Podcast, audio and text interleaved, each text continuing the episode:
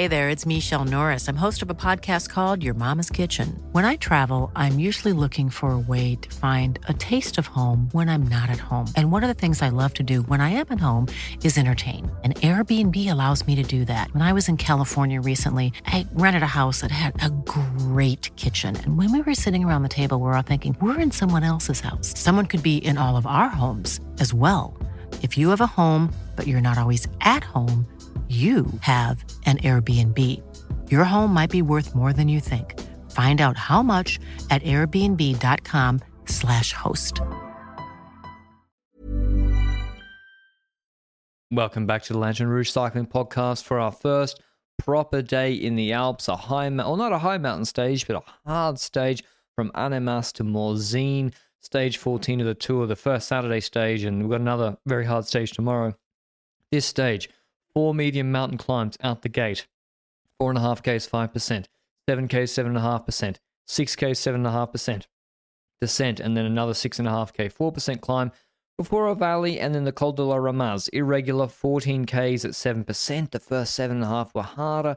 Before again another step descent, 10k valley, and the Joux where Lance Armstrong, I think, bonked back in the day. Landis took seven minutes on this stay on this climb. It was the hardest stage when he did it. Pantani's spin over the top. It's a it's a fearsome climb, 11.5 kilometers at 8.5%, but that belies the difficulty. All the pros say it's one of the hardest climbs in the Alps, even though it doesn't go up to very high altitude, only to 1700 meters until a little plateau and then a descent into Morzine, uh, which is quite technical. They repaved it though, but lots of uh, double switchbacks, etc. You know, a succession of them back and forth. So big day, Benji, for the GC battle in theory, and we'd expect big gaps this stage, but break formation. Uh, well, it was kind of marred by a crash because there was light rain, the first rain that's been there for a while, and we didn't. I didn't see what really happened exactly, but a lot of riders went down in break formation before even the first little category three ish climb. Yeah, seemingly like a bend that goes slightly sideways to the right. That's where it happened. Maybe rider slid out somewhere, most likely, causing everybody else to slide out behind. And it was such a major crash that the race was neutralized as a consequence for a total of 30 minutes because on one occasion, if the road is blocked with a with a major crash, then the race thinks about, oh, if something else happens later on, then we can't get a, an ambulance to the front of the race anymore. So the race is unsafe. So that's part of the reason. Another reason is also there's no breakaway yet. Nothing has formed. So you might as well neutralize it because, let's be honest, a lot of riders were on the floor and quite a few riders are out of the race as a consequence of this. Petit looked bad, but I think he was still riding after the crash, but I'm not sure if he actually finished the race. But riders that are definitely out are the likes of Antonio Pedrero, climbed very strong at Swiss. We saw him a few times this race as well. Louis Meintjes, who was fighting for the top 10, a real shame that he's leaving the race. Sinkeldam is out. No clue if it's related to the crash, but I just wanted to mention that. Guerreiro, same thing. And Chaves is also out according to uh, this crash. But it's not the last crash because the race kicked off again, breakaway formation, and another crash happens in a descent. Bardet into the corner on the floor, Shaw as well, and both riders are out of the race. So, yeah, that sucks, huh? It was bad, and Bardet, I didn't see that one either. It was a very fast descent. There were actually splits on the, that descent. Yeah. Um. So I don't know who was pushing it. The break formation, obviously, Alaphilippe was ahead. He was solo pushing it because everyone's trying to get in the break before the, the next sort of category one climb. And yeah, Bardet, he looked bad and moving his legs. Eventually, he stood up, but he was very wobbly. So uh, the right thing, obviously, abandoning, abandoning the race. Did you say Petit abandoned or because Petit, Petit rode, but I'm not sure he abandoned. Gash in his in his uh, glute. Yeah, and he got dropped earlier. He looked bad, so I I, I worry for him. Um, I worry for him basically. So yeah. anyway, break he forms. Finished. He did, did he? In the time limit. Seemingly, he finished. I don't know if it's true yet. This this page says it. But anyway, he'd be continue. still on course. I think. Yeah, the, I don't think the Gruppetto would have made it in, in by the time we're recording this live. Um, breakaway forms very very strong. It's it's the type of break you would expect with Kwiatkowski, uh, yesterday's winner, Martinez, who I think had a concussion check because he was in the crash. He was in there. Vandenberg, Powless for KOM points. Alaphilippe, Landa with Mohoric. So Landa finally gets in. Hollett, Ciccone with a teammate Pedersen. He wants KOM points. Gurgel, Geschke, Aramburu with a teammate. Izagirre with Jorgensen. Neilands with a teammate, Craddock, Lutsenko, Varenskov. So it's a really strong break. We've got multiple good climbers with multiple teammates. And Yumbo just start pacing Benji, like 25 yep. seconds behind the breakaway with Christophe Laporte. Just a heavy pace. We actually didn't really see them start pacing, but we just saw. I knew someone was pacing because Pinot and Ciccone and Juanpe were riding a 7K, 7.5% climb hard, really yeah. hard, and the gap was staying at 20 seconds. So I was like, if some if, if someone's not pacing, that gap would explode. Yeah, Laporte was spacing for Jumbo Visma, and their entire train was at the front. Then we didn't see them be active at all in the breakaway formation phase. So no Wout van Aert jumping 25 times to be in the breakaway. No Benoot trying that. No Kelderman trying that like three days ago. Obviously, Wout van Aert would have been the designated satellite rider if they had a plan like that on the table. But seemingly their plan was to just make the race hard from the front of the peloton, regardless of there being a breakaway ahead, there being a group gruppetto behind, just tunnel vision on themselves. We're going to ride every single climb with X amount of riders. Laporte on the first two climbs, then Van Hooydonck took over a bit later, and we saw that action kind of truly hinder the breakaway to the point that I swear the max gap that the breakaway had was about a minute 30 when Woods and Ciccone went there was on a yeah. on, on a sprint adventure for KOM points, but it always went down towards roughly 30 seconds, 20 seconds in between climbs. And it was a really strong performance by Laporte. And a few times this Tour de France, we've mentioned him that he seemingly climbs a lot stronger because he's been surviving some really difficult break formation phases. Yeah, but 10 and 12. What do you reckon? Is the theory behind doing the train formation strategy versus trying to get Wout up the road to get him to be there on your plan anyway? Well, I mean, when you look at this descent, it's very technical. It's not mm-hmm. like the descent of Ramaz, which is very high speed, and you can lose a lot of time if you're gapped. We'll get to that later. The descent of Joux Plane is a technical descent, many corners, braking. Of course, a teammate might help, but the marginal benefit of it, I don't really. Maybe on the plateau, a teammate could really help you. But again, I think um, it's not like a stage where there's a long valley at the end or a long valley in the middle where there's an attack point before. The, the last climb is the hardest one. The descent is technical. And also, we saw on the Tourmalet, Van Aert, when, when he's trying to get in the breakaway and jumping and Jumbo are jumping, it makes break formation take a lot longer. And then if they want to get into this phase of making the race difficult, they can't really start that. And that was a problem on Tourmalet when Bora basically kept the gap to Van Aert really close.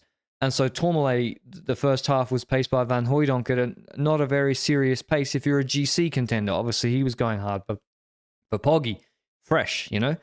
Yeah. And so, yeah, it's just, I don't, there's no real benefit, I don't think, to a satellite rider today, except if you get dropped on the Ramaz. But if Jonas is getting dropped yeah. on the Ramaz, he, he's the tour is over. So I mean, like, I agree. And like you said, I think the main value of doing this strategy is the fact that a Laporte, a Benoot, they haven't struggled in the breakaway formation phase and can now do the work at this point in Nathan van Hooydonck. And they're doing that greatly because they keep pacing basically and they keep catching riders from that original breakaway. Like we can talk about the breakaway, like a Kwiatkowski was out there again, a Martinez, a Powless, uh, a Mohoric, a Pedersen, but most importantly, Alex Aramburu was in the breakaway and he was climbing with people like Michael Woods and so forth, Ciccone. So can we just take a second to talk about the fact that Aramburu is able to be with those riders in the stage, but he can't be competitive at any point in his life in a Grand Tour stage? What's wrong with him? It's very curious. He was riding super hard, man. I was like, well, it's impressive, but then it's like, you're right. Like, where's he been on stage ten or twelve, yeah. where he where he could win? And tomorrow, I'm sure the break will win tomorrow. I bet you he won't be there. So yeah, I'm sorry for you, but you said you're out on him. Who's your guy at the moment? We haven't really like who is guy? your guy apart from Poggy? I feel like I've lost my guy. I don't really have my guy anymore. Yeah, so, like that plucky underdog to root for, you know? Yeah, I'm like a, a lone vessel on the ocean trying to look for a, a rider to grasp on. And in the Giro, that was Almeida because he's funny because he always yeah, drops yeah. and then hangs on 50 meters behind. But I don't have that here. So I don't know. In Vuelta, it's going to be Ayuso, so I'm already in that camp. Nobody can stop a me. Plucky I'm underdog. Camp. On a, a seven, year, underdog. seven year contract. plucky underdog. Juan Ayuso. Yeah. Ah, no, I like I used to. Anyway, anyway, we'll get to the Vuelta in three months, two months, whenever it is. Jumbo are pacing. They're pacing, they're pacing, they're pacing. The door is doing a really hard pace, mainly The because Door. and well, you can tell it from you know, real real cycling aficionados can tell what's per kilo from the eye. You can just tell from the TV.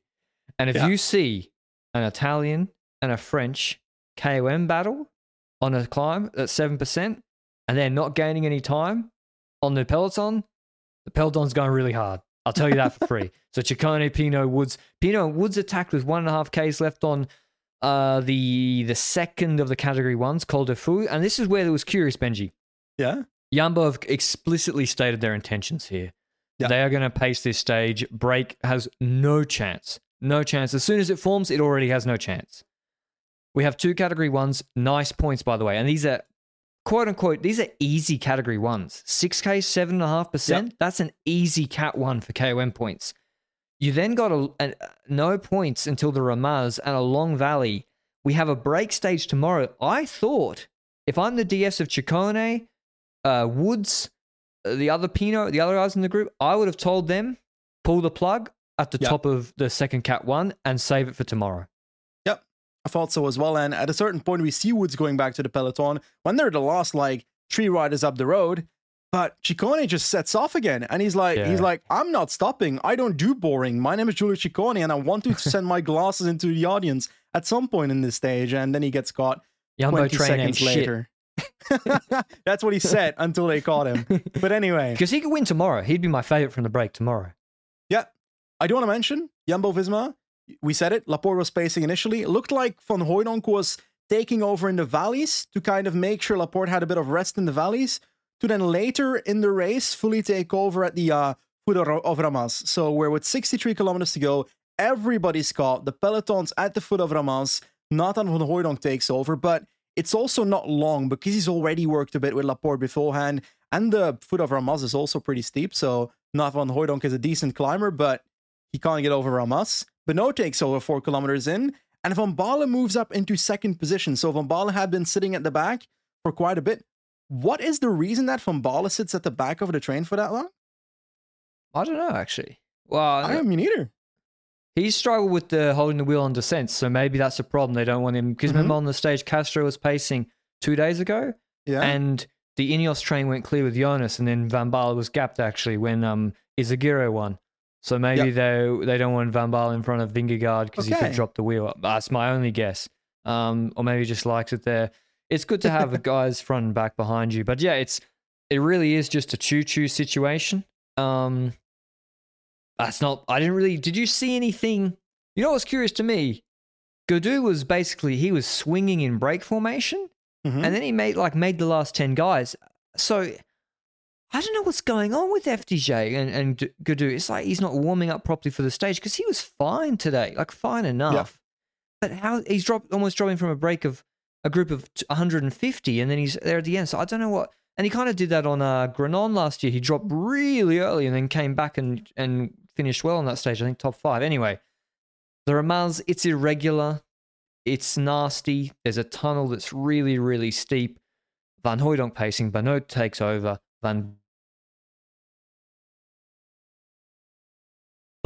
chew through their domestiques now. And yeah, it's eventually who takes Van Baarle? Does he drop Pidcock, Benji, or Benoot initially? Oh, I feel like Pidcock was already moving backwards when Benoot was there, but when Van Baarle actually takes the front, that's when Pidcock started to really suffer. But I swear that he held on to the back of the group for quite a while, as in he was at the back of the group for probably five to ten minutes, fighting together with um. Uh, Muddy was dropped earlier, but there were some other riders that were also dropping at the same time and kept coming back. I think it was Guillaume Martin, if I recall correctly, that was doing the same yo-yo situation at the back of the group. And that kept going for a bit. But from that point onwards, we also see Soler dropping at that time. We're now roughly how many kilometers from the top of Ramaz? I would say roughly five kilometers from the top of Ramaz. Wout van Aert is taking over, but Van Baarle stays in the wheel of Van Aert. And I was thinking, what's the reasoning here? Because a bit later, we see Baarle once again in the first position to give his full and then drop. So I'm asking you for a second.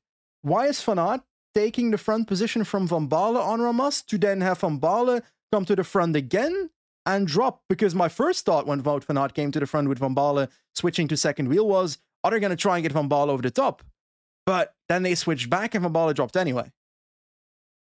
I think it's because it's irregular because I, you Mhm. can't see it so well on TV, but there is a big Yeah. difference between five and eleven percent, obviously, or nine percent. So I think Van Baarle did his last bit on the flatter section, and then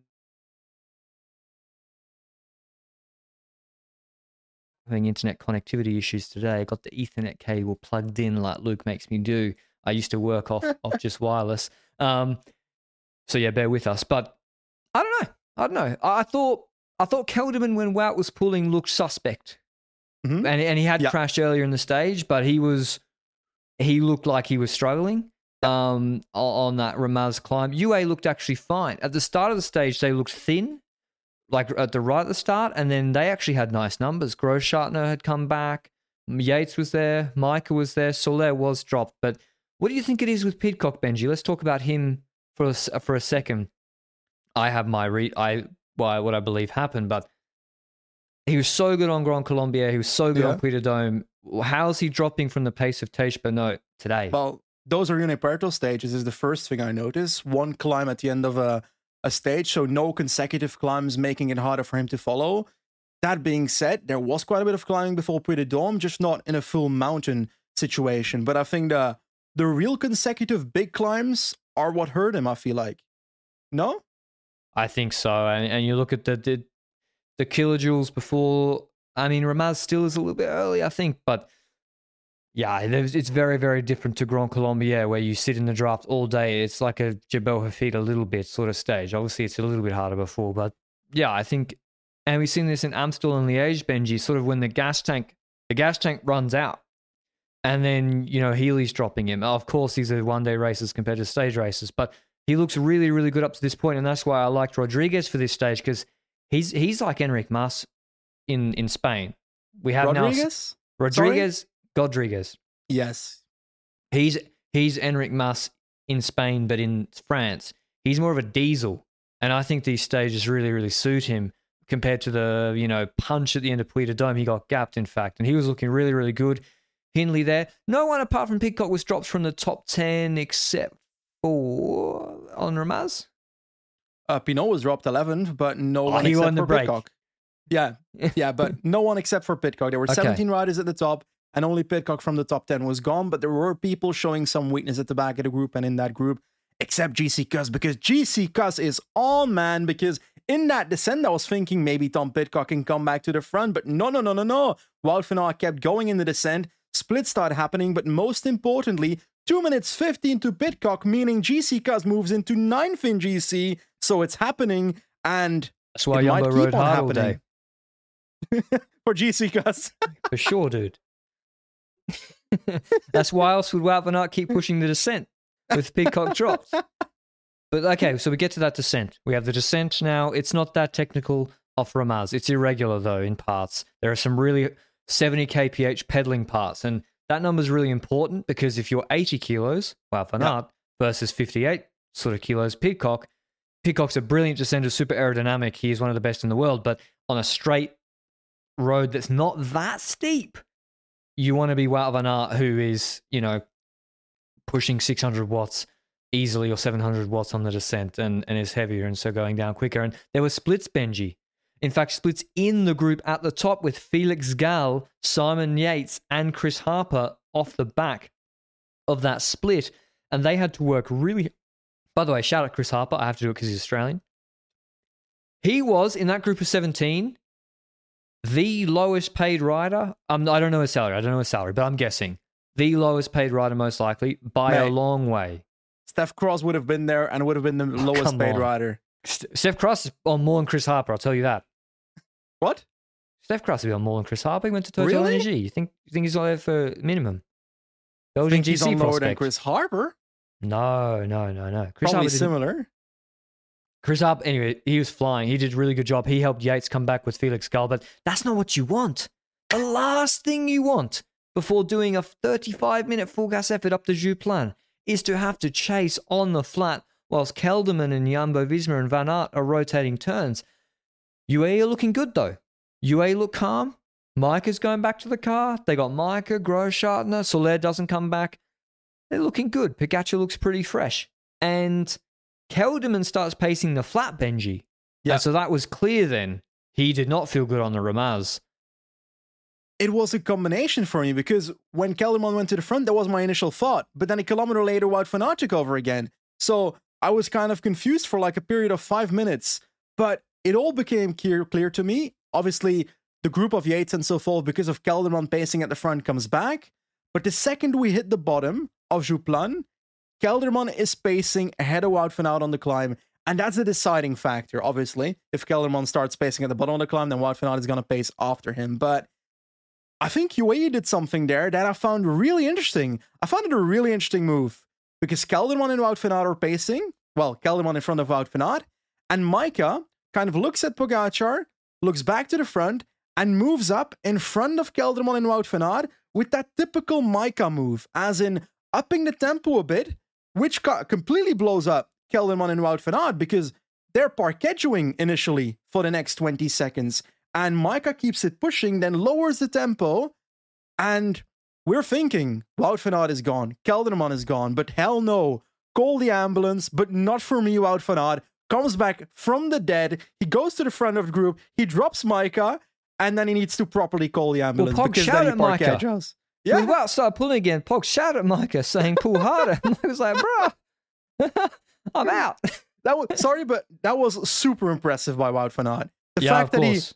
he was almost standing still Yeah, but no, before. that's, no, he was. That's what UAE do. They do it every climb. Like, and with McNulty, it's, it was more pronounced too. They do first two minutes with Majka really hard, and they drop the Yumbo Domestiques. Yeah. The theory is the Yumbo Domestiques give up, stop push, pushing, and then Majka and UAE with now a numerical advantage. By the way, Yates, Pogacar, Majka versus just Kuss and Jonas.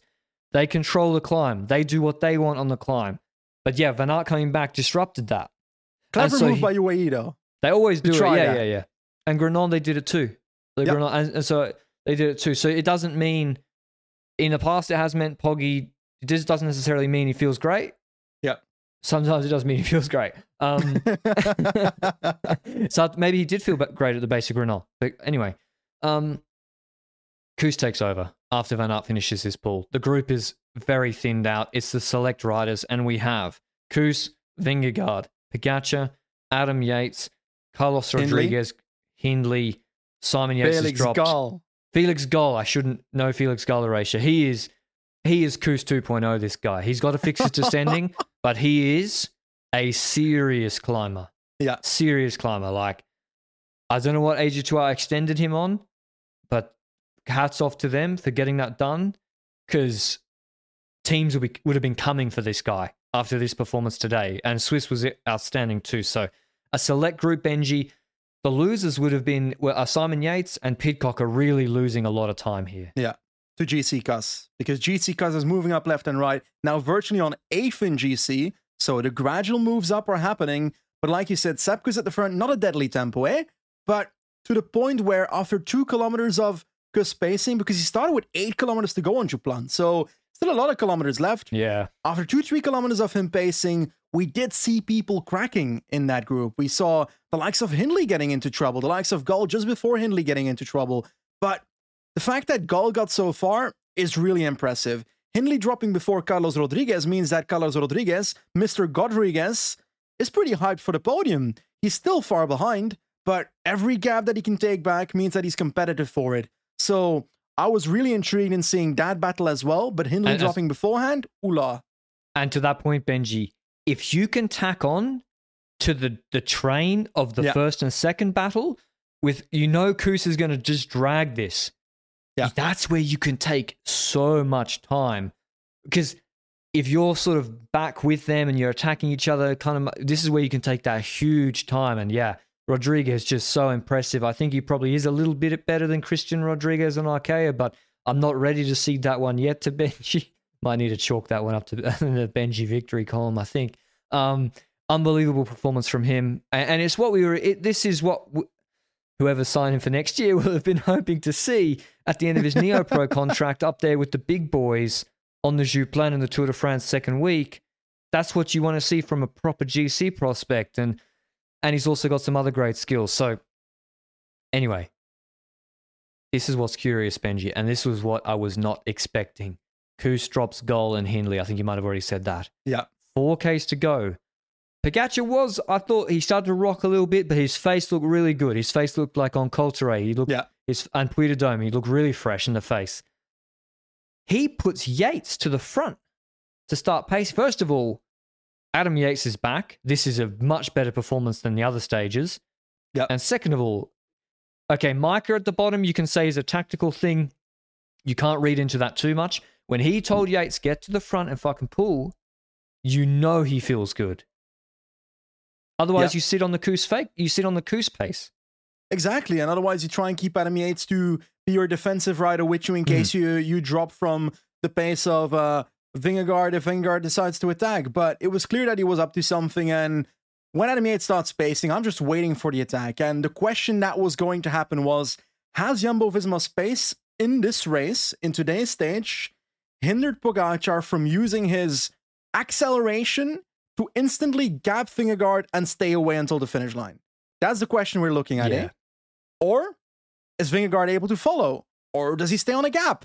Or what's going to happen? That is what we're looking for. And it's with about three kilometers to go that Yates' move at the front, Yates' spacing at the front ends, and Pogacar does his move. Pogacar accelerates, and Vingegaard initially is in the wheel, right? Yeah, yeah. But three seconds later, he's kind of not. and I was counting. I was like, I just basically, when will Pog sit down? If Yeah. Pog cannot sit down for 30 seconds, he will gap him. Yeah. And I'm not sure he did get to 30, but he also didn't just sit down after 10 either. And so he gaps Vingegaard. But now, the difference between Cauterets, which is, uh, and Puy de Dome, Puy de Dome was four minutes to the top. Cauterets was, I don't know, five minutes, six minutes. We're still pretty far from the finish, Benji. And we've seen Pogacar attack Vingegaard before on a long climb this year, actually, and Vingegaard's come back. The Couillole in Paris Nice. Of course, they're both in completely different shape to that climb. But we still have 10 minutes left on this climb. And so, Vingegaard, well, yeah, first you have to see how does the gap expand? Because we've seen on the other climbs, Vingegaard holds it a little bit stable. The Puy Dome was pretty stable. Yeah. Or on Cauterets, he was fucked. And he Yeah. was bleeding time, lost 24 seconds. And this was the former. Vingegaard's holding it stable. And at that point, I was like, Vingegaard's not losing time today. Even if Poggy holds Yep. five seconds over the top, Vingegaard will close it in the descent. That's why I always saw this descent as actually a, a bit of a, a parachute or a, a net for Jonas. Yep. Because I think Jonas can close 10 seconds on him on- the descent. And he comes, he just slowly claws his way back, Benji. I, I don't know if. I think Poggy stalled a little bit. Or do you think Poggy looked back and he saw him, ah, you're still there five seconds behind? I'm. No, No. that doesn't. no. If if if if Poggy, why would you let the gap close? He's off your wheel. both are on the way to cooking, as in to getting cooked. Like both are on the way of getting cooked, and Pogacar was getting cooked faster ahead than Vingegaard behind, and Vingegaard got closer. He's taken on five seconds for like more than a kilometer. I'm pretty sure, a Yeah, kilometer and a time. half even. It was a long time until the last 1.5 ish one kilometer, and Vingegaard does get back to the wheel, and at that point, I'm like, okay, Pogacar didn't choose to have Vingegaard back in his wheel. I don't believe that at all. No. He had to pause his attack because Vingegaard caught up, and now he knows he needs to recover. But Vingegaard should also know that Pogacar needs to recover. And this is a, a point that I think we will disagree with. As in, Vingegaard's definitely also cooked. Pogacar is also cooked. Yeah, he got dropped. But This is a this is a, a fight between two deaf swans at this point. And at that point, I think we might have seen more weakness in Pogacar if Vingegaard decided to try to keep some pace. Because I'm going to take I a believe- step further and go full full PCM mode. Oh, sorry, you finished your point. Yeah, because I feel like every second that Vingegaard sits up and surpluses on the climb, stays at a slow tempo next to Pogacar, is a moment that Pogacar fully recovers For to have another accelerative kick at the end of the climb. I agree with you, and this is full PlayStation mode. Don't get me wrong, ridiculous to say it, but You should have attacked But- him. no, no, no. when you have him back at two seconds Yeah. and you'll f- take your recovery at two seconds. Don't do your recovery with Pogacar. yeah. So once he'll keep Vingegaard- going. Once Vingegaard had him there, I mean, it's it's maybe Vingegaard was completely cooked and wanted to recover himself. You don't know how he felt in that moment, but I agree. If there was a moment to attack Pogacar, it was now 30 minutes into a climb, now deep into the calories. Now Pogacar's already done a big anaerobic effort and he's stalled. That would be the moment to attack. Yeah. I don't think there is no way you can say to Vingegaard, start riding the same tempo you were chasing at in front of Pogacar with Pogacar in the wheel. Because if you get countered like that, you're an Yeah. idiot. So I think the only way is you go try go straight over the top of him if you've already tried to recover a little bit behind him. But also, also he could have Yeah. been cooked himself, Yeah. man. Like, well, they were definitely both cooked there. So we're talking about the, the 0.1% that one rider might have had over the other. But at that point, I also start thinking about Col de la Loze and so forth when I see this type of stuff. And I can't that wait to have the a victory discussion. for Jonas. Being able to come back is a major progress compared That's- to getting dropped in previous stages from that attack. But that's also thanks to an entire day of work of Jumbo Visma, because otherwise, if Jumbo did not work the entire stage so far, Pogacar is off, fresh attack, and Vingegaard doesn't see him again. Yeah, well, the, Pogacar takes his 15 seconds on the burst, and then they both ride the, the climb at the same speed. Yeah. And yeah, you're right. Vingegaard never comes back, but he comes back. They surplus a lot. So Vingegaard goes to the front. He keeps pacing. And this is really important. Sorry, indigestion. I had so much sparkling water today. I've been, I've been really stressed. Rodriguez starts to come back. He was in Narnia and he starts to come back on these guys. He's got Hindley dropped. He's obviously keeping chugging away. And Yates is also coming back. And they're not far behind either. But they're not going to catch them by the top of the Joux Plane where the 852 bonus seconds are. And so what was curious to me was, Benji, I thought 500 to go. Vingegaard's got to go to Pogacar's wheel. Because I was like, why isn't he in Pogacar's wheel? Because you know Pogacar's going to try hit you with another 30 second burst. That's his specialty. He's He gapped you with it five times this tour. Pogacar hits him with it, and the motorbikes are in front of him. And we'd seen this coming, Benji. The whole of the climb, the motorbikes had been too close to the riders. Also, the the barriers, there were no barriers. You how can you have a mountain sprint for bonies with no barriers? And the fans were everywhere on the road. And so maybe they were and they hopped over them, but I didn't see enough of them. So Pogacar basically has to full on break. Vingegaard rolls up to him. Vingegaard retakes the lead. I can't remember. I think he stayed in the wheel of Pogacar actually initially. And- they rode next to each other for a bit, but stayed in the wheel. Yeah. But let's first talk about the motorbike incident for a second. Ah, He's attacking like this with 700 meters to go towards 500, the less even. Yeah, f- 500, 700 to 500, whatever. He's attacking there. Pogacar is spending his some of his bickies there to try and win the sprint, to try and win the three bonus seconds that are is on top. And I am of the full opinion that if the motorbikes are not there, that Pogacar takes the three seconds here.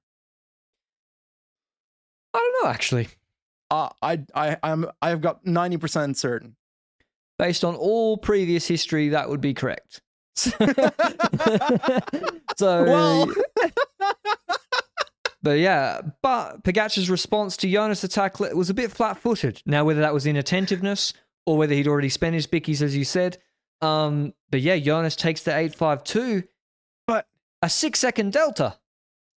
regardless of what happens with the motorbikes, obviously the motorbikes happened. Eh? To be clear, the motorbikes happened and Pogacar got fucked by the motorbikes. 100%. The next step is that Vingegaard does that counter move late in like 150 to go, which at that point Pogacar should have been more aware that Vingegaard was going to make or a jumping move again. because it took him two seconds to respond, and I think why he I reckon lost he didn't it. have it. I think he lost it on the response time and not on not having it. I don't know. He's got a pretty good sprint, so I thought I don't know. Anyway, I think the motorbikes threw him off. this was so bizarre, right? This climb, Jumbo pace all day for the long climb of endurance Jonas to drop Pog. Jonas gets dropped, but Jonas takes the bonies that Pogacar always take. It was completely the wrong way around. This climb. This is why the tour has been so brilliant this year. You can't. It's impossible to predict anything. Yeah, but And then how does the Rave solve this issue? As in, Oh, we know barriers. that yeah, putting barriers is a solution, eh? Because we know Police, that sometimes police motorbikes ride in front of riders to make sure the audience, the spectators, don't run in front of the riders. So they have to somewhat ride closely to the riders. With barriers, you don't have to do that. At an bonus second sprint, there should 100% be barriers to avoid needing those motorbikes for the spectators. I'm pretty sure they were actually motorbikes with TV cameras, not police motorbikes. So I'm not sure there, but there was also Guardia Civil, French ones. I don't know what it's called, gendarmerie, on the climb in that last section instead of barriers, but they clearly weren't doing their job very well if that happens. So it's race organization failed here for me. I agree, and you know, poor old RCS would be thinking, why don't we get any flack? Why do we get the flack for everything? We try to hold a transition Yeah. stage that's a bit long, and people, you know, and I'll go as far as saying if I am UAE after this race, I'm going to the UCI commissaire and I'm Yeah. trying to get something done. I'm trying to get these bonus seconds discarded. annulled, yeah. Should yeah, I mean, They won't I'm do it, su- but they won't do it, but yeah, they, they, they, they should. Like they should. Anyway, Pogacar though, he tries to counter Jonas through the bony sprint yeah. to gap him before the plateau. So we have a plateau here, the only place where a satellite would be useful. I was surprised by this because Yates was close. I was like, why would you ride to keep Yates behind you? And so, but anyway, he tried to get Jonas, Jonas back in his wheel. Eventually, they do stop before the descent, and just before the little kick up to the descent, Rodriguez, the motos also completely blocked Rodriguez and Yates coming back for a long time, and they were swerving, and Rodriguez didn't know which way to pass. Rodriguez attacks the group into the descent. Vingegaard makes his biggest mistake of the stage here. He had to enter this descent ahead of Pogacar. Now, whether Yeah. that's on Rodriguez's wheel or whether that's ahead of Pogacar, he needed to enter this descent ahead of Pogacar. Yeah. Pogacar doesn't. He, he initially does respond to Rodriguez, gets to his wheel. Yates is fourth in the line, so we got Rodriguez, Pogacar, Jonas Yates, and Rodriguez gaffs Poggy. Yeah, he's just a better descender. We saw it in that Strada descender. Bianche. That Strade Bianche where Pidcock went in that descent and rode off with everybody. Was it? No, Pogacar went in that descent and rode off from everybody. Rodriguez was the only one in that descent to also gap the others, if I recall correctly. So he's a truly good descender. I also believe that Vingegaard is a better descender than Pogacar, and I believe that Pogacar's descending is decent. But it's good. It's good enough. Yeah.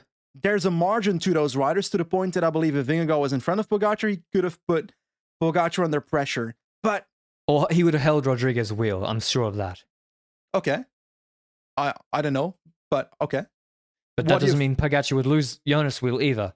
I'm just Yeah, saying Jo- Jonas would have kept his wheel.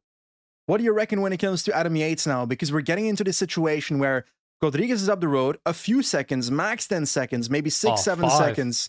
Yeah, five, whatever. To the second group, which is Vingegaard and Pogacar, led by Pogacar. Yates dropped. Vingegaard. One second? No, w- one millimeter on the wheel of Pogacar. He was literally on his back wheel. So Yeah. close that it got scary in some corners because he's faster in the corners because he takes better lines than Pogacar. Yeah. And then behind us, Adam Yates. And but Adam Yates is interesting because if you're Pogacar, one, he wanted to win the stage because he kept on pacing in that why. descent, even though he got gagged. But on the other end, wouldn't you want Adam Yates to try and steal second? Because otherwise, you only gain two bonus seconds. I mean, Pogacar was simultaneously doing many things. I think he was trying to block Vingegaard from going in front of him on the descent. He did a very Mhm. good job of that because you close off the hairpin, Jonas can't pass you, and then Pogacar's got the way bigger kick out of the hairpin. So Jonas can never pass him out of the hairpin unless, you know, like McNulty on the pe- descent before Peyragudes last year. And he's also chasing Carlos Rodriguez for the stage win. But to your point, Benji, when Yates comes back, we now have about what a K of flat. We've got two minutes left Yeah. to the stage, and this is also, you know, they're they're they've they're fucked. They're all fucked. They're all Yeah. you know they're just on the descent, right? You got to know the Boney's difference, and so Pogacar coming third and Yates second is much much better for Poggy on both because Poggy is beating Jonas in the sprint, whether he leads him out, whether Yates leads him out, he's beating Jonas for this flat sprint. To be clear, to make it clear, the winner gets 10 seconds on the fourth rider, the Yep. second rider gets six seconds on the fourth rider, and the third rider gets four seconds. So the Yeah. difference between getting second and third is only two seconds, which is one of the dumbest rules in cycling. Yeah. I believe that should be either 10 6 3 or 10 5 2. 10 5 2, yeah. So, regardless of that, it's 10 6 4. So, Pogacar getting second and Vingegaard third is only two seconds. So, Yeah. I would have enjoyed UAE to trying to, either you have Yates attack or you don't spend him in the lead out so we can try and sprint to take Yeah. away the third place from Vingegaard. I think that's never happening. I really don't Yeah. see Yates after. I don't see him from this tour True. with the, even the same burst as Jonas. But still, that's an option. And Poggy can lose his wheel in the lead out too, as well. But I think you got to have Yates go. And Poggy loses his wheel through that corner he came back in, and then you Yeah. take the full four second delta. Anyway, Carlos Rodriguez, magnificent performance, back to back stage wins for Ineos Grenadiers. This one they wouldn't have been expecting, but absolute masterclass from the Spanish Andalusian. Oh, I mean, Andalusia's they're not, you know, they're happily. I think they're happily part of Spain. Um, Are they? Twenty, I think so. Yeah, twenty-two year old. Don't know where he's going next year. Rumored to be Movistar, but wins the stage today, dropping Jai Hindley, his podium competitor, on the climb, and Adam. Uh, no, Adam Yates came back with him, but dropping a lot of other people, and then a masterclass descent to hold off Pogacar, who was, you know, not exactly going slow or had a guy pulling for him in the last case. So just an unbelievable performance from Rodriguez. Perfect timing. Yeah. Can't wait to see what happens from him in the future. And shockingly, he actually goes past Hindley in GC. Hindley loses that much time. That is insane From- to me. Whoa. So yeah. Anyway, uh, Pogacar second, Vingegaard on the same time third, uh, five seconds behind. So only two second bonus delta there in Pogacar's favor. Adam Yates uh, fourth on 10 seconds. GC Kuss on 57 seconds. Then a, a gap of 50 to Hindley, who actually comes back to Felix Gall. And it's curious, Gall got dropped on the descent but came back to him. Very impressive. I thought he was gone and going to lose time to Hindley, but he finishes the same time as Hindley. Bilbao and, and Yates lose 319 and 321. 10th on this stage, finishes on six minutes. Six minutes. And this didn't go to high altitude. This had two climbs, neither of which were over 45 minutes. And the 10th place finishes on six minutes.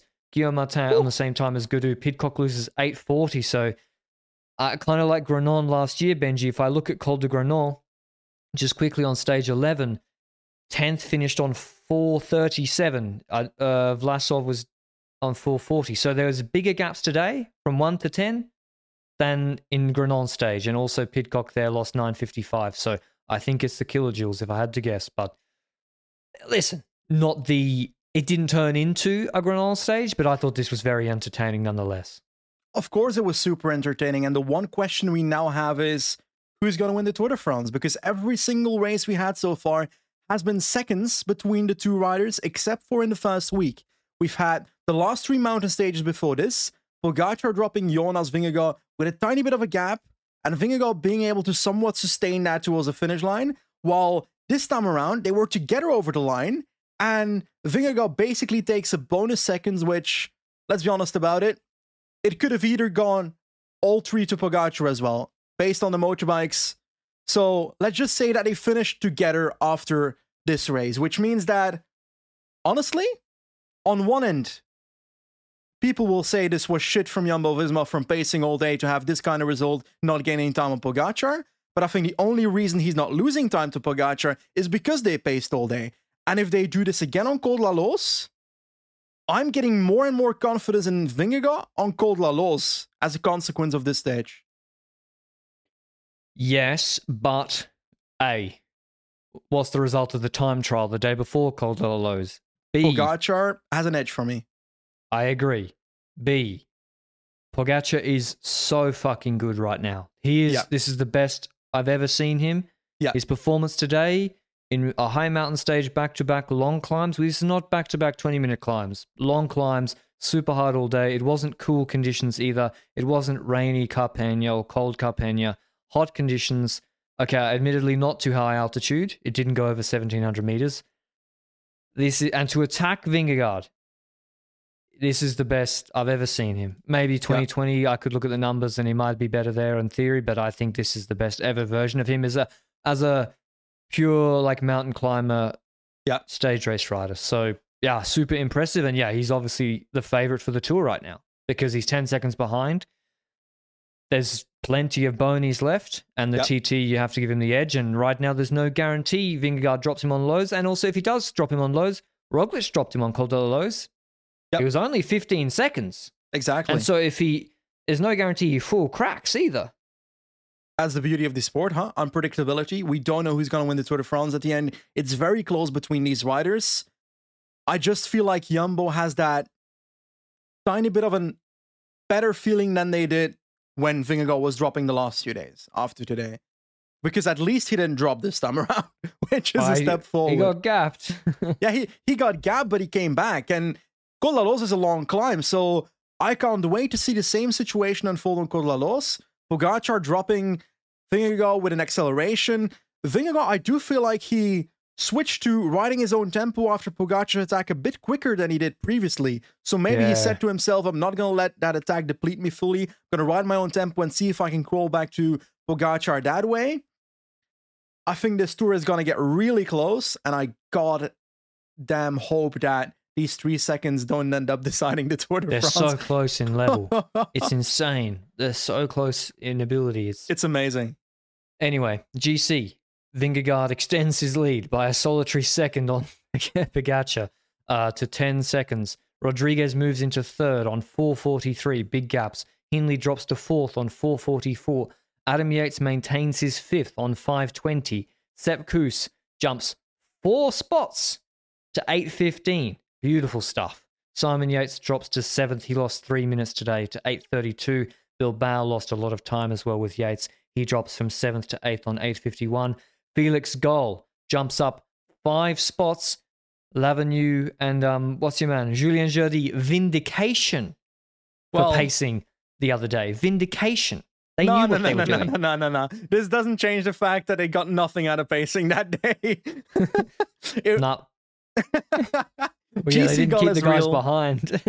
But GC Kuss is more real, and he's far away from the top five. Let's be honest about it. 520 to 815. He's But gonna cook on de Lows, I tell with you de he's going to get past. is Hindley the, the most fragile one in the top five then? Sorry for saying um, fragile. That sounds weird. No, no, I mean, yeah, precarious. He's in a precarious spot. It really Yeah. depends on, you know, he's got two domestiques behind him. Yates and Kuss priority is not to not to move advanced GC positions. I think Yates a little bit more pressure on him to maintain it. Uh, I know that.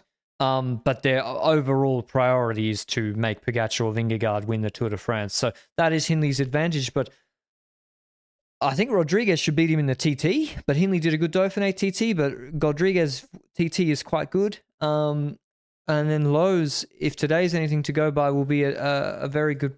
What did Rodriguez put into him today? 146, so that could be exacerbated on Loze. Um, anything else from this stage, Benji? Because obviously, yeah, I'm biased, of course, but I agree with you that, you know, Yumbo pace all day, they get one second, and you get gapped initially. What are you doing? You look stupid. Yeah, but, but- yeah, if you, we have seen if Pogacar is fresh on Puy de Dôme, you, you can't hold his wheel, man. I agree. And I dislike the criticizing of both Jumbo Visma today and UAE yesterday. I criticized their breakaway formation strategy Yeah, that because they bad. suck at breakaway But formation. once it's gone, you gotta you gotta chase. Exactly. So the chasing for the seconds is not an issue because this Tour de France has been decided in the last week by seconds. It's all about seconds at the moment. It's all about seconds until at one moment someone loses more than a second. And then people will look at the strategy of that day and say, oh, that was a master plan. But they've been doing it every single day so far with seconds as rewards. It's just the fact that at some point it might be more than seconds and then the Tour de France will be decided. It could also be that the time trial decides the Tour de France, which is also s- so significant because we said before this tour, a limited amount of TT Won't kilometers. matter. They're they're so close in GC when it comes to matter. their key capabilities, not that relevant. But at this point, it could just as well decide the race. And Or, yeah, Jon- this Tour de or France Jonas is, being hyper aggressive on Cauterets. Did he, Yeah. need- would he have lost 24 seconds if he defended from the base of that climb? Yeah, but it was a logical decision that day to do that Yeah, based on the day before. hindsight. So it's all hindsight. This Tour de France is a matter of gaining seconds until someone cracks and loses minutes. That's it. I agree. And, you know, both of them haven't been beset by bad luck yet. We've had a pretty, until today, I was thinking about it. uh, The, unfortunately, the crash and neutralization reminded me it'd been a pretty clean Tour de France from crashes. I hadn't really, there'd been no mass pileups in the sprint stages or anything, no GC guy. Even having a mechanical with 5Ks to go in a sprint stage and losing a minute or something. So, you know, it'd been a pretty good Tour de France from that perspective. Obviously, today, you know, Martinez crashed hard, Meintjes out is a shame for him. So, anyway, tomorrow's stage, Benji. Um, Les Gets les Portes, les Portes du Soleil to Saint-Gervais-Mont-Blanc. This is, I don't know. Is this medium mountain or a mountain stage? I can't really tell. It's 180 kilometers. The first part of it is starts uphill at a neutral. Break should form there. Then there's a 30k, 20k valley where I think the break will will get a nice gap. A 9k, 5% climb where you could have some tuggers um, doing some work like a Juanpe, and then a step descent. Again, nothing categorized yet before they do the Col de la Forclaz, which is 7.2k, 7.5%. Very irregular, by the way. Like the last three kilometers average 10%. It's quite a steep, again, irregular descent, irregular climb, and then the Col de la Croix Fry. I can't even say it properly. Did they use this in the Dauphiné? 11.5k, 7%. Again, irregular. Steeper K's in there. There's a 4%, there's a 9%. Short descent, Col des Aravis, 4.4k, 6.2%. So there's two Cat 1s there. Break got to be going for them. Then a Cat 3. And then from 124, 134 to 180, which is 50, 46Ks, that's maths for you. There's an, a descent, a false slide uphill, another descent, and then two climbs to Saint Gervais Mont Blanc. Côte des Amerands, which is 2.7 Ks, 10.1%, with very steep at the start, and then a very like 1K of flat basically, and then Mhm. another 7.7 Ks to Le Bettex. It's called Le Bettex, 7.5K, 7%. There's a lot of climbing here, Benji. I think over 4,000 meters Mhm. elevation, but no climbs, uh, extended climbing apart from Crafra. If I can't say that, that one's too tough for me. There's over 30 minutes. So it's the hardest medium mountain stage I've ever seen. It's very intriguing because, like, the Col la Coiffée, just wanted to correct you there for a second to feel Thank you. superior for one second. We've got uh like we've got like a plateau section afterwards, so you'd say, oh, rider in the breakaway, satellite rider for that valley, stuff like that. But the riders are so close to each other, Vingegaard and Pogacar, that there's no way someone's gonna make a move on that Avi or Coiffée in my head. Because they're like so close to each other. That's how my head feels like. Because Pogacar ain't dropping from Vingegaard on those two climbs. And the other way around, it's also relatively unlikely. Unless, like, honestly, if I'm UAE, would you risk going all out yeah, and for sure. and trying to drop Vingegaard on Quaffrey No, to no, a satellite rider? Yeah, it's You, you like, said it. Four seconds, man. Pogac- Pogacar is destined to take time on this stage, but is there a situation, a Is he? scenario where I, I believe he's destined to take seconds if the breakaway, well, even if the breakaway wins, he can still take seconds in the 700 meter sprint that This he is harder control than Grand Colombier, and they fucked that up. Yeah, but even if he doesn't get the stage win, he took seconds on the road anyway in the sprint on Grand Yeah. Colombier. So that way he's destined to either finish ahead of Vingegaard or take seconds. But Exactly. is there a scenario when you look at this parkour where they don't have a Wout van Aert in their team, so they can't pull this off, but just hypothetically for a Soler. second, Disrespect to the man. where Pogacar attacks on Coiffy or RV, makes that gap to Vingegaard in the same way that he did so far, and he wins the tour like that on a stage like this. It's super risky, but I like risky. I mean, he's going to have Koo still there. He's going to have probably Wout Yeah. still there. Yeah. Unless you full launch it with Yates and, and Majka and stuff. I mean, you could. You put Wout in satellite rider just in case as a defensive measure, or do you think that's not even necessary? I, I think this is. I mean, uh, there's no way Pogacar, in theory, uh, drops Jonas on. No, with a first base, yeah, 11.5k, 7%. I mean, who knows how they respond after the, the stage today, which was super hard. I think this is breakaway. I really do. And this reminds me of the final stage of the Dauphiné, which Ciccone won, also Yeah. with uh, irregular climbs and very difficult. But just the fact that it starts uphill, where good climbers will get in the break, where there's a, also then 25 minutes of valley at least uh, before the first climb. And, you know, Bjerg, he's not there, man. He's not going to be there to pace. After that little uphill kick where everyone goes ape shit. So I think it's going to be very difficult to control the breakaway. Yeah. I think you got to be good to be in it, and it's going to be Ciccone, Pinot, Woods, all those guys. We saw Powless, but he's not good enough uphill against those guys. So I think Ciccone wins, and I think Pogacar takes four seconds on the road. They don't get near the break, um, but takes four seconds on the road at the end of Bettex with a burst. I think so as well. I think Pogacar can take seconds on the finish line with a burst, even if the break doesn't win. So it depends on how much his burst is on that line, and that's going to be this stage. Pogacar once again gaining seconds, and then we look at the stage after the rest day. It's a time trial, and the day after is Courchevel Col de la Loze finish. So not tomorrow's stage, but the two stages after will be the deciders for the Tour de France. And I think we're going to know who wins the Tour de France by the end of stage 17 because I don't believe in stage 20 making the difference. Oh, I do. I think that's a dude. If Vingegaard's ten seconds or fifteen seconds ahead of Pogacar on stage twenty, that's a nightmare. Well, that's true, because but I do feel like the gap is going to be bigger by and then. UAE don't have the satellite riders or the capability. But yeah, I don't. I think stage twenty is pretty nasty. Uh, but I agree, Loze is a different beast. We should have a pretty good handle on it after Loze. Tomorrow, you can definitely lose the Tour de France if you have a major problem, uh, especially after the stage today. In terms of what about Ineos, Benji? Do they twist the knife in today, tomorrow, and go for Rodriguez? Does Pidcock have to? Tra- does Pidcock go on the breakaway and try and win the stage? Oh, I- could win this stage from the break. How far is he in GC now? He's Because that matters, eh? He Oh, lost he's- nine minutes today. okay, he's in the shadow realm of GC. He He'll should go in the break. breakaway. And I think Pidcock could indeed win the stage that way. It's not it's not nonsensical he got to fucked on Alpe that. on, on Granon. Yeah. And the next day he won Alpe d'Huez. Yeah, exactly. Woods also looked good in the breakaway today, Yeah, so he he's going to try good. again. Ciccone is going to try again. He also looked good in the breakaway today. So all the riders that failed to get anything out of today, they will try again that tomorrow. Can so, I retract my um, pick? oh I think Ciccone is going to flick himself going for KOM points. Same with Woods. I think I think they're gonna- that's Ciccone's focus. I'm Yeah. taking Pidcock. And Gall, Okay. can Gall get in the break still? probably.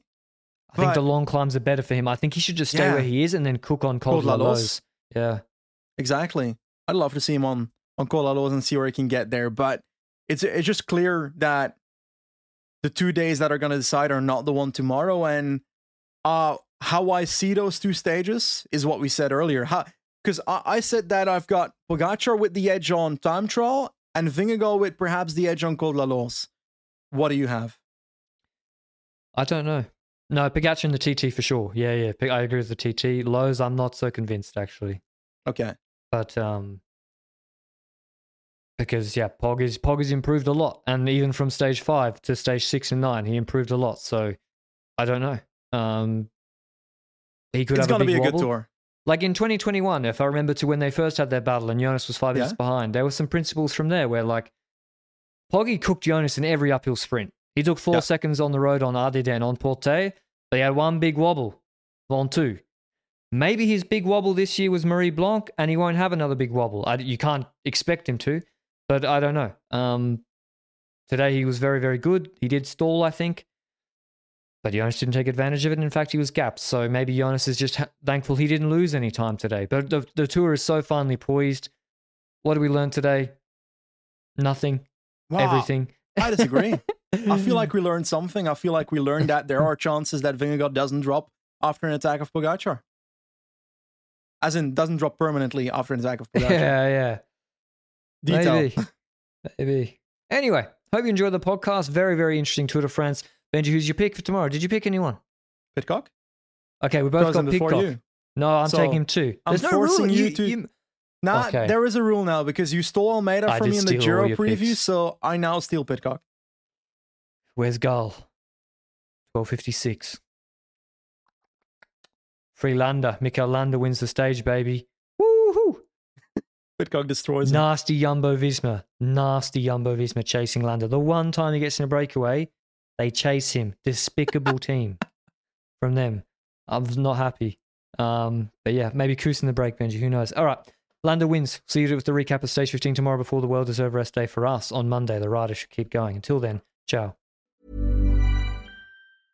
Mom deserves the best, and there's no better place to shop for Mother's Day than Whole Foods Market. They're your destination for unbeatable savings, from premium gifts to show-stopping flowers and irresistible desserts. Start by saving 33% with Prime on all body care and candles. Then get a 15-stem bunch of tulips for just $9.99 each with Prime. Round out Mom's menu with festive rosé, irresistible berry chantilly cake, and more special treats. Come celebrate Mother's Day at Whole Foods Market.